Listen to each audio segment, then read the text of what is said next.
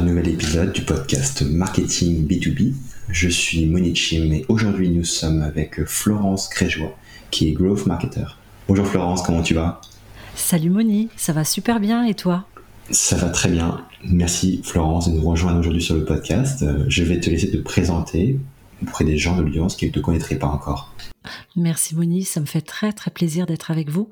Alors, c'est très simple, je suis grosse marketeur, c'est-à-dire que je vais rechercher des leviers de croissance pour les entreprises. Leviers de croissance qui vont porter sur la notoriété, la visibilité, le business. Et en fait, j'interviens auprès des grandes entreprises en advisory, c'est-à-dire en consulting, et puis en termes aussi bien sûr d'intervention masterclass. Et pour ce faire, j'accompagne des grandes entreprises et des moyennes entreprises en advisory, c'est-à-dire en consulting, et évidemment des PME et des solopreneurs en coaching. Florence, tu parles très souvent de recueil de feedback sur LinkedIn. Donc euh, la première question que j'ai envie de te poser, c'est qu'est-ce que c'est selon toi que le recueil de feedback? Alors le recueil de feedback, Moni, c'est, euh, j'ai envie de te dire que c'est le saint graal des entreprises, c'est leur fin. C'est-à-dire que c'est en fait le retour, les retours d'expérience de leurs clients, de leurs prospects, de leurs pairs. Ça vaut en interne comme en externe. Et c'est en fait une matière hyper vivante que l'on a tendance à prendre à des instants T de l'existence de l'entreprise. Or, ces recueils de feedback, ils se font à tout moment et ils nous permettent d'orienter notre business avec beaucoup plus de clarté. Excellente euh, définition euh, du feedback. Effectivement, c'est quelque chose qui, que les gens ont du mal à faire de manière euh, systématique. Est-ce que tu pourrais nous dire quels sont les bénéfices du recueil de feedback pour le business d'une certaine entreprise? Alors, je te laisse deviner, Monique. Est-ce que tu as quelques idées Je te lance ce défi. Ah bah oui, j'ai euh, quelques idées. Euh, la première, c'est que ça permet déjà de mesurer euh, la satisfaction client au regard bah, du produit qui est offert par l'entreprise, au regard de, de la processus de, de, succès client, et aussi de recueillir pas mal d'informations pour aider à optimiser le marketing et les sales. C'est ça que je dirais. C'est super. Je crois, Monique, que tu as tout retenu de nos échanges et de mes posts. En fait, pour être très simple avec toi, euh, tu as tu as résumé vraiment mais ce que j'allais te t'expliquer. Mais le recueil de feedback en fait ça va te permettre d'optimiser ton business en continu. En fait ça va te permettre d'augmenter la flèche de ta en fait même la flèche la courbe de connaissance d'apprentissage de ton persona. Euh, le, persona est vraiment à la base de ton business et de toutes les initiatives que tu vas lancer. Ça va te permettre de bétonner en fait la perception de la valeur de ta marque de ton entreprise euh, de tes offres de tes solutions en fait en général sur le marché. Ça va aussi permettre de doper l'acquisition client, ce qui n'est pas rien, mais c'est surtout que ça va aussi aider à renforcer la fidélisation, hmm. c'est-à-dire la rétention. Et on sait très bien que souvent on a tendance à vouloir générer de l'acquisition client et on a tendance effectivement aussi à mettre de côté bah, hmm. cette phase de rétention. Et enfin, le recueil de feedback va te permettre d'optimiser ton approche de prospection, donc ça va t'aider à ajuster ton discours, bien sûr, et à euh, forcément, en définitive, augmenter tes revenus. Hmm. En fait, je pense que toi qui es un, fervent amateur de lecture, tu as dû certainement lire, relire comme nous tous Dale Carnegie et son légendaire Comment se faire des amis. Oui, tout à fait. bah écoute, Dale Carnegie nous l'a dit, hein, euh, c'est devenu biblique, c'est en s'intéressant sincèrement aux autres que l'on noue des relations de confiance. Et ben le recueil de feedback, c'est exactement ça. Hmm. c'est un peu la botte secrète qui permet de générer de la croissance euh, sur tous les leviers. Donc je vais rappeler un petit peu, bien connaître euh, ton persona, ton client idéal et renforcer ton acquisition, la fidélité de tes clients, donc ta rétention, ce qui permettra derrière à la fin d'augmenter tes revenus et pour cela, c'est vraiment un mindset shift. C'est au lieu d'être focalisé sur ton produit, sur ce que tu fais, sur ce qui tu es, plus te focaliser sur ton client. Moni, c'est parfait. du coup, concrètement, euh, à quoi vont servir les recueils de feedback?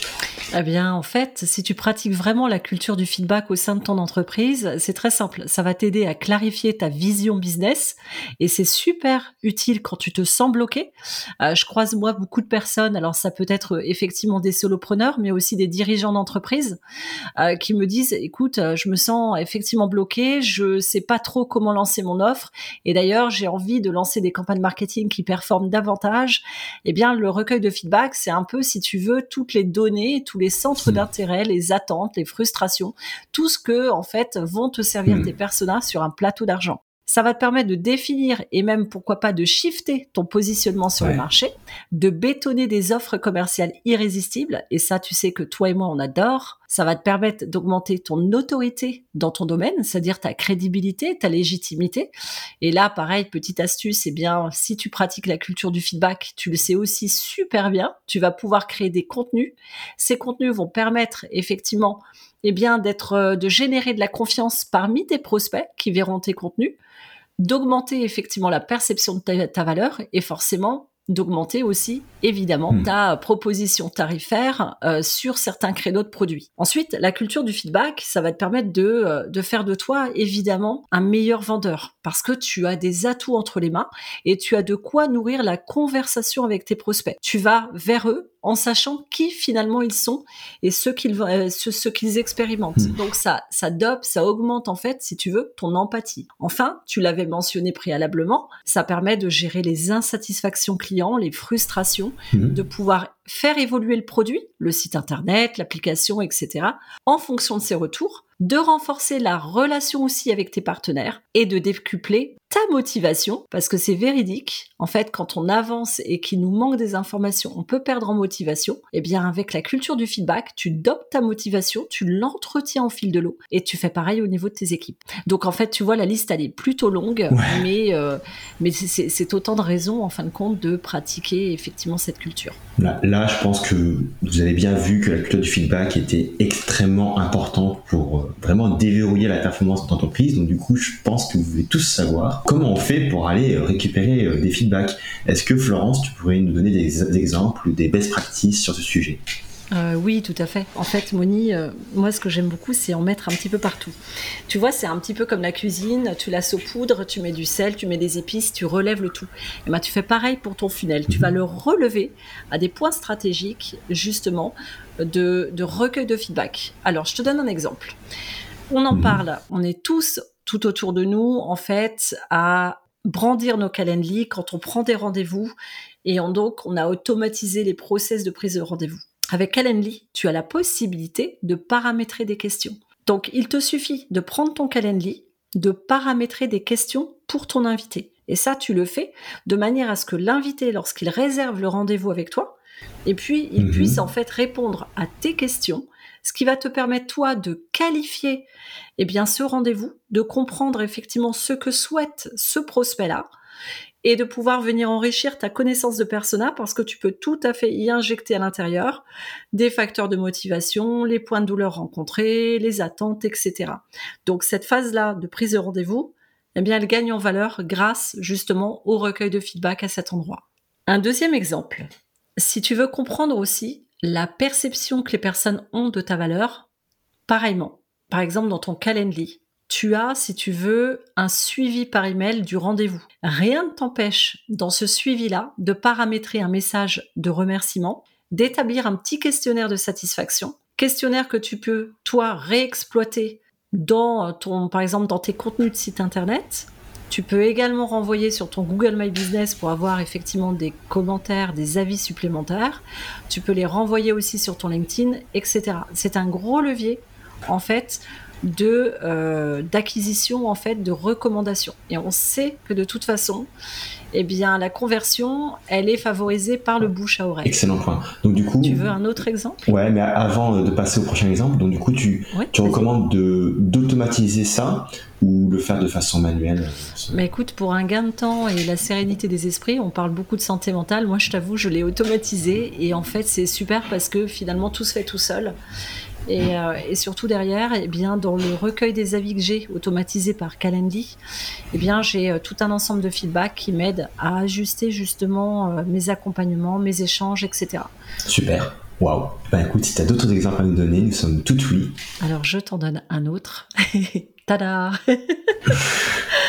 Alors, quand tu fais pareil, un accompagnement client, ça vaut pour certains d'entre nous qui font du coaching, du, consulting, de la formation. Rien ne vous empêche de créer un questionnaire de satisfaction et de communiquer le lien avant que la session de travail ne finisse. C'est hyper important. Pourquoi? Parce que la plupart du temps, si ce lien, tu l'envoies après le rendez-vous ou après la phase d'accompagnement, la plupart du temps, il tombe aux oubliettes. Donc, si tu veux vraiment t'assurer que la complétion soit faite, l'idéal, c'est de l'envoyer justement avant la fin et même d'ailleurs idéalement dans l'échange qui se, qui s'opère avec ton interlocuteur. Très malin. Pour les questionnaires de satisfaction, bah, c'est au choix. Help Yourself, ça va être du Tally, ça va être du Typeform, ça va être pour certains autres du Google, Google Form. Donc après, le choix, hmm. euh, le choix des outils est pléthorique. C'est à toi de voir celui avec lequel tu es le plus à l'aise. Ok, un autre? Un autre? Ok, alors un autre.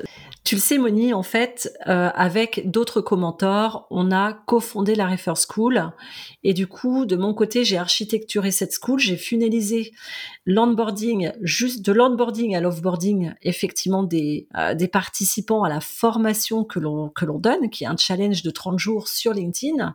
Eh bien, à ce moment-là, si tu veux, dans ce programme, dans ce funnel, il y a, si tu veux, au niveau, justement, notamment de la rétention, il y a tout un ensemble de petites activités qu'on a mis en place pour dynamiser le contenu. Et notamment, il y a évidemment certaines masterclass que l'on met en place et qui sont des masterclass à thème. Pour ces masterclass, avant chaque session, eh bien, en fait, un petit questionnaire très court est envoyé aux participants. Il permet de comprendre quelles sont les priorités de ces participants, quels sont les problèmes rencontrés, quels sont les sujets, par exemple, qu'ils souhaitent voir abordés. Mhm. Et nous, ça nous permet de préparer une masterclass qui va être totalement vivante et qui tiendra compte des désidératas des personnes qui viennent. Parce que tu le sais, selon effectivement certains accompagnements, tu vas avoir des personnes qui ont des parcours assez hétérogènes, d'autres par contre assez homogènes. Et donc pour pouvoir mixer ces populations et satisfaire tout le monde, c'est hyper important d'avoir un contenu qui soit vraiment sur mesure. Ce petit questionnaire en fait est hyper utile parce qu'il nous donne de la matière et il permet d'améliorer le parcours utilisateur, l'expérience client, entre guillemets, au fur et à mesure de l'apprentissage. Ouais, c'est une excellente idée et c'est vrai que c'est quelque chose que, que je fais pas forcément, que je pourrais intégrer à mon processus. Donc, euh, merci euh, de la super idée. Est-ce que tu as d'autres euh, astuces? Bon, écoute, tu sais, il y en a une, il y a une petite astuce qui peut tous nous aider. Tu sais très bien que nous avons des accompagnements avec des offres productisées. Donc, c'est des offres qui sont déjà, en fait, conçues, construites pour être proposées aux prospects et qui nous permettent en fait d'avoir une, une, lisibilité de proposition de valeur auprès de ces prospects et qu'eux comprennent très très vite ce qu'ils ont, en fait, ce qu'ils mmh. peuvent obtenir de notre part en termes de services. Eh bien, un truc qui est très intéressant, c'est que souvent on a un volet consulting. Et ce volet consulting, c'est devis sur demande, etc., etc. Et en fait, à ce moment-là, souvent, tu as des prises de rendez-vous qui sont faites et on te fait une prise de brief. Mhm. Cette prise de brief, elle est hyper intéressante, mais simplement là, c'est à ce moment-là où tu écoutes la personne, tu prends des notes, enfin, tu fais plein de choses en même temps. Par moment, tu n'enregistres pas, à mhm. moins de remettre une clause de non-divulgation mais parce que tu, tu voilà, tu es occupé à, à écouter, à prendre des notes, etc. Moi, franchement, honnêtement, le mieux que tu puisses faire dans ce cas-là, c'est de préparer cet entretien de prise de brief en mettant en place un questionnaire en amont qui est hmm. hébergé sur ton site internet et qui permet aux prospects de commencer à compléter cette prise de brief. Et donc, ça leur permet de donner, par exemple, leurs objectifs, leurs attentes, les expertises sur lesquelles ils ont besoin d'aide, quelles sont par exemple les actions qu'ils aimeraient voir eh bien améliorer. Ça peut être des indicateurs de performance, ça peut être des campagnes qu'ils hmm. souhaiteraient qu'on mène pour eux, etc. En fait, charge à toi de faire un brief en bonne et due forme, sous la forme justement d'un questionnaire hyper dynamique visuel, sympa, pas rébarbatif pour dessous et avec 5-6 questions. Ça suffira amplement. Tu prends par la main ton prospect et en même temps, toi, le jour où tu as rendez-vous avec lui, tu as déjà suffisamment d'éléments en main pour faire de ce rendez-vous un rendez-vous qui soit hyper productif pour que ce hmm. prospect reparte avec déjà de premiers éléments concrets en main qui vont asseoir encore la réassurance et favoriser la conversion.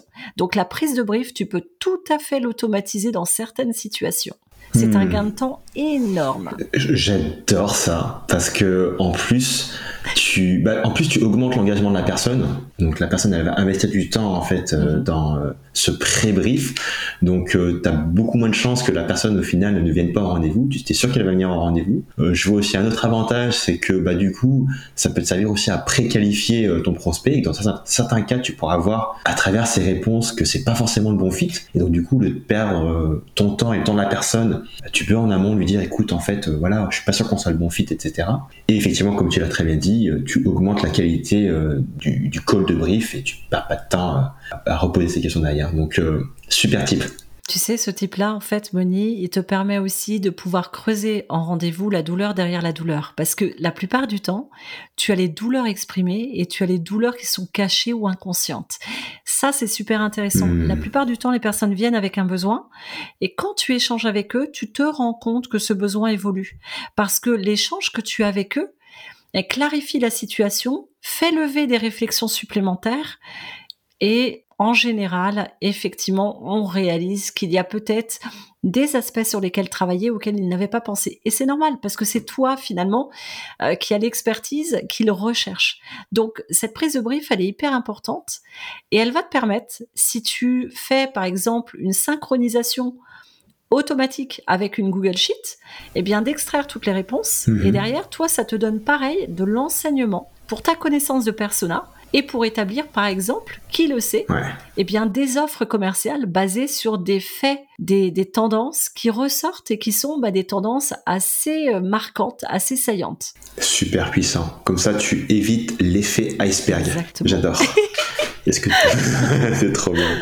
Est-ce que tu as d'autres astuces à nous proposer? J'en ai deux autres et après évidemment, tu sais Moni, je j'en aurai certainement encore plein d'autres parce que le recueil de feedback, c'est vraiment ma passion et c'est ce que je préfère.